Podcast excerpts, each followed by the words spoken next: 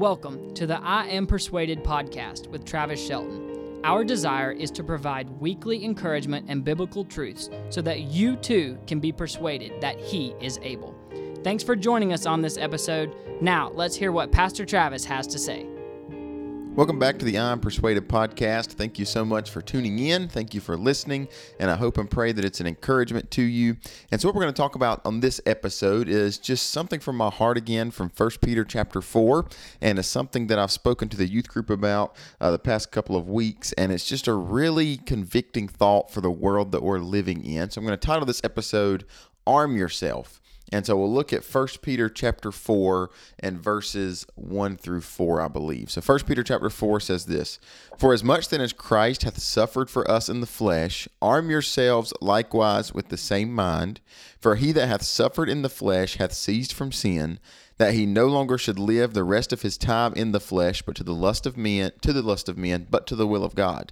For for the time past of our life may suffice us to have wrought the will of will of the Gentiles, when we walked in lasciviousness, lust, excess of wine, revilings, banquetings, and abominable idolatries, wherein they think it strange that you run not with them to the same excess of riot, speaking evil of you.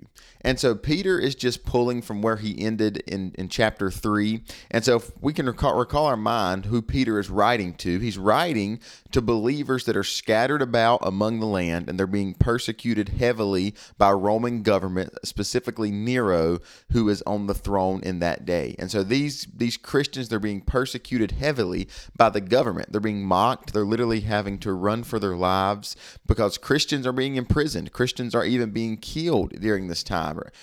Nero has set the whole city of Rome on fire. He's blamed it on the Christians. And so all Rome hates Christians. Rome despised the name of Christ. And so anyone that publicly identified with Jesus during this time, some 2,000 years ago, literally had a target painted on their back.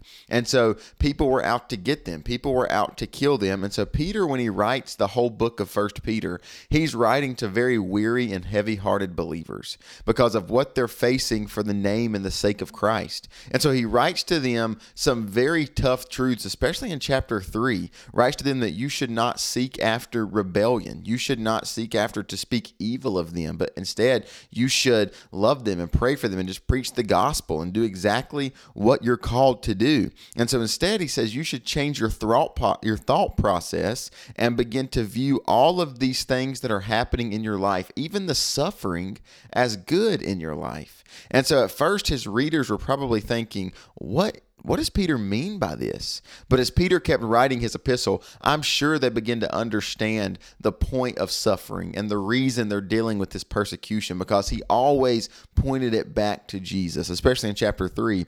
He makes the statement in verse 18, I believe it is. He says, For Christ also hath once suffered for sins, the just for the unjust, that he might bring us to God, being put to death in the flesh, but quickened by the Spirit. And so after he writes on the the believer's persecution and the believer's sufferings, he says, Hey, take your mind back to the one that suffered the greatest deal of unjust. Great. Look at the one that suffered so he was beaten so badly. He was wronged so badly, but yet he still suffered. And why did he do it? For you and for me. And so he says, You're not the only one that suffered. He suffered for you. And so now you're having to, on a smaller scale, suffer for him. And so he's taught some very practical lessons that I believe are extremely beneficial to us as believers in the living in 2021 right now. But in this passage, I believe there are some extremely beneficial lessons for us in this episode. And so he speaks to them in the mindset of war in verse 1 of chapter 4, basically preparing for a, a coming battle. And that is the way we will approach this podcast episode. And so imagine with me, you're in the army or the military and you're about to go to war there will be some things that you must have first. You're going to need weapons, armor, the correct mindset to endure the war, the correct physical training. And so you need all these things. And so you could not just run out onto the battlefield unprepared because you know death could be and probably would be the outcome of someone unprepared uh, going into battle. And so you would want to prepare yourself to the best possible to be the best possible version of yourself so that you could be ready for war and combat when it does come. And Peter is writing to his believers that before they enter into persecution and before they go further into persecution, they need to arm themselves for the battle that's coming. And so there's a couple of things from these few verses we read that we should be applying to our lives every single day and that we should as believers arm ourselves with every single day so that we can handle persecution or even suffering if it comes to you and I in the future. The first thing Peter brings to our attention is we need to arm ourselves with a Christ-like mind. We need to arm ourselves with a Christ like mind. He writes in verse 1 For as much then as Christ hath suffered, so again, going back to that theme of the one that suffered the greatest, which is Jesus, for as much then as Christ hath suffered for us in the flesh, arm yourselves likewise with the same mind. For he hath suffered in the flesh, for he that hath suffered in the flesh hath ceased from sin. So he makes that statement arm yourselves with the same mind, the same mind that Christ had. So, verse 1 starts off speaking of Christ and his mind during what he faced for us some 2,000 years ago.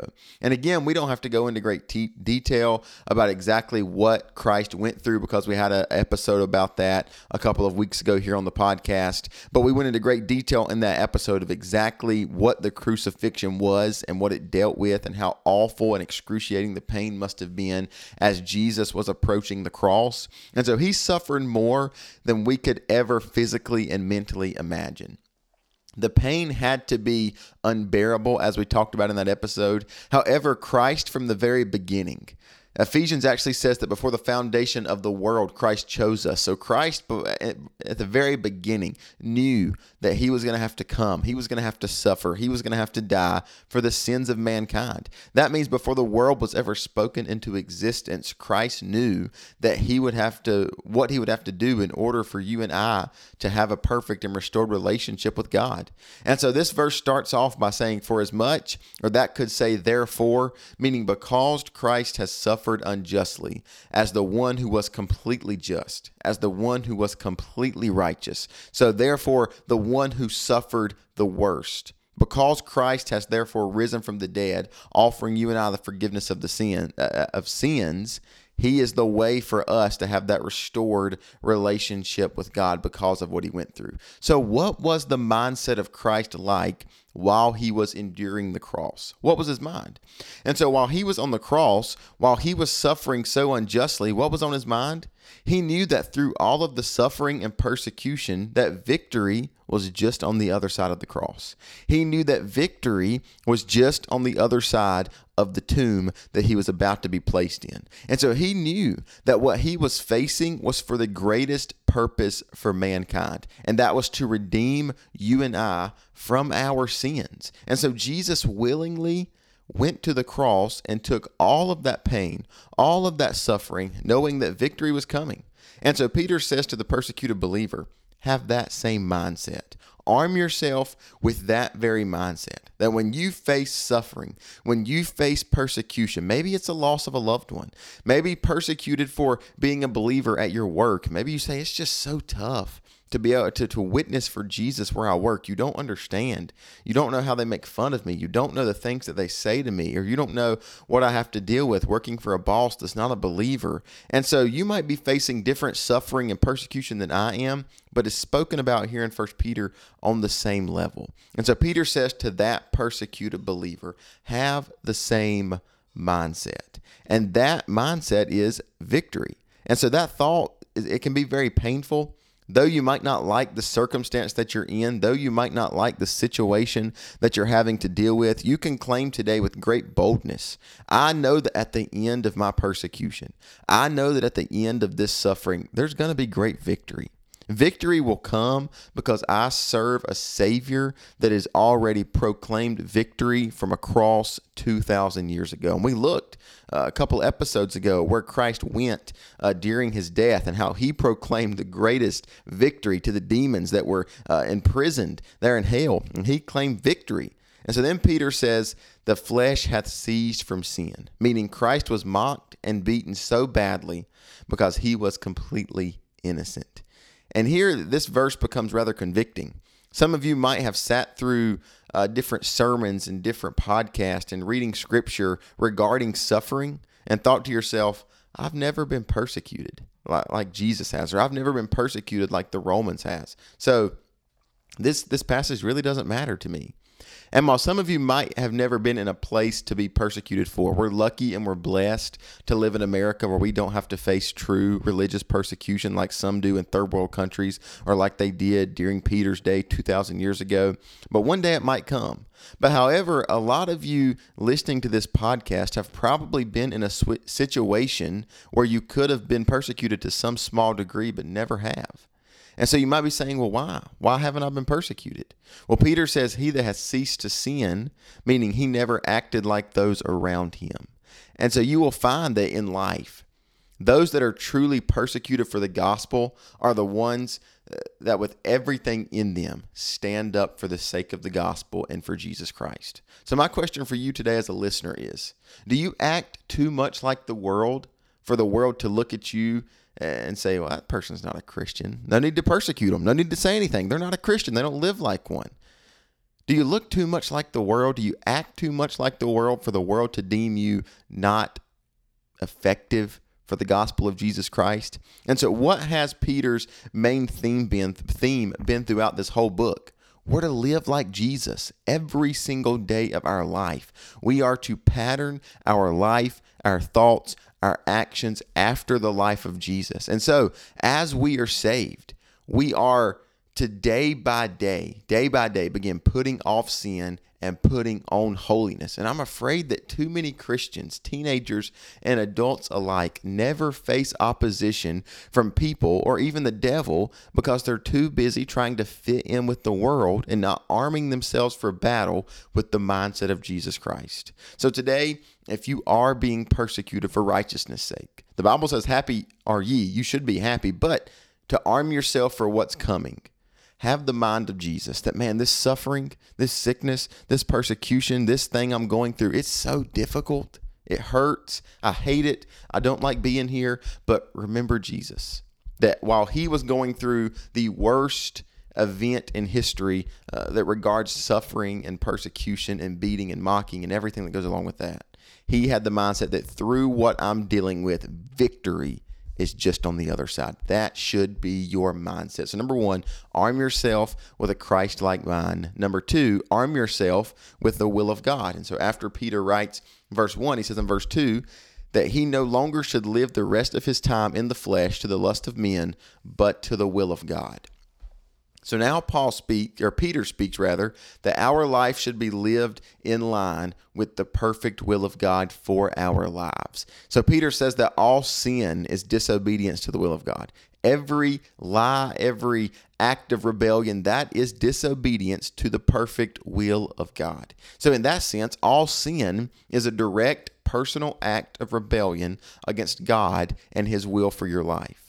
You know what it's like to deliberately disobey someone. You've all we've all done that. And it's something that you do on purpose. Someone has told you specifically what they expect out of you, whether it's a parent telling the child, whether it's a boss telling an employee, whether it's a husband and I, whatever it is. We all know what it's like for someone to ask us to do something and then we deliberately disobey it, disobey them, and we do it on purpose.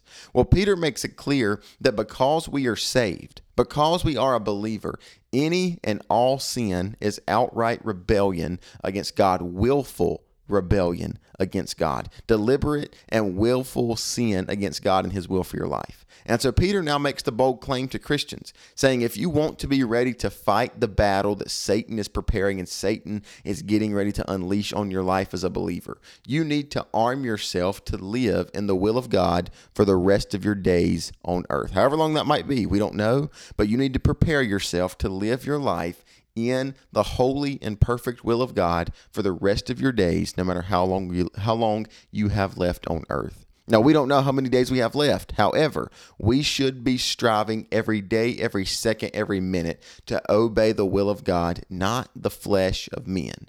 It is our natural desire to live and to fulfill the flesh. We're born, Ephesians 2 says, we're born following after the course of the world. We're, fought, we're born into the flesh, and it's our sinful nature to give into our flesh. But Peter says every single day as a Christian, Satan will unleash war on you each and every day with fresh temptations, with fresh desires. And it's up to you in that moment. Will I give into lust? Will I give into the flesh?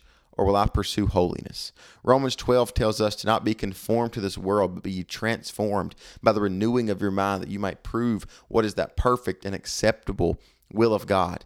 And so Paul says there that though we are to live in this current world, we are not to be of the world. We have our citizenship in a different world, and that world is heaven. And so that is where we will eventually reside forever. And so Peter says, or Paul says, we should live for that world every single day. So you have a choice. Will I stand and represent this world, or will I stand and represent my heavenly home and the word of God that's in front of me? Will I lie? Will I look at something I know I shouldn't look at? Will I do that thing I know I shouldn't do? Or will I choose this day that I'm going to obey the will of God for my life and as I said in the first point, uh, talking about having the mind of Christ, many aren't facing persecution simply because they aren't living for the will of God. So, in order for you to be battle ready, in order for you to have the correct armor, you must live daily in the will of God. So then, thirdly, we see from this passage that we need to arm ourselves with the transformation of our past. And so that comes from verses uh, 3 through 4. It says, For the time past of your life may suffice for us to have wrought the will of the Gentiles. But when we walked in lasciviousness, lust, excess of wine, revilings, banquetings, and abominable idolatries, wherein they think it strange that you run not with them to the same excess of riot, speaking evil of you. And so these few verses describe for us the devastating life of someone who has never placed their faith in Jesus Christ. And at one point in your life, that was you, that was me at one point in my life. And this could very well be someone listening to this podcast today. However, for us to fully prepare for what is to come, we must prepare for battle and arm ourselves and remind ourselves with the transformation of what has happened and what has taken place in our life. And so Peter says in, in times past that you ran with the Gentiles. You ran with those who were unconverted. You ran with those who were not saved. And so these terms in that verse described our lives as unbelievers.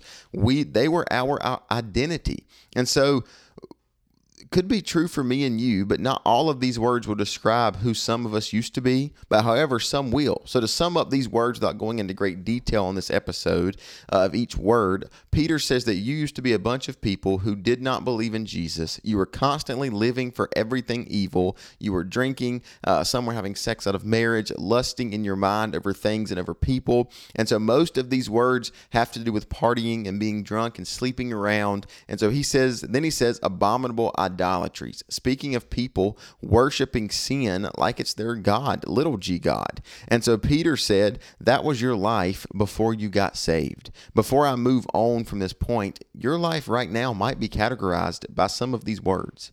And so all of your life could be living for the pleasure of sin and what it can bring. But some of you might even drink, might sleep around. Some might uh, have some sin in their life that they think is a God. And if that is to you, I promise you that lifestyle will get old really fast. You'll waste your life away living for things of this world, not the things for eternal value. Only you will ever find true joy in serving Jesus Christ and his will for your life.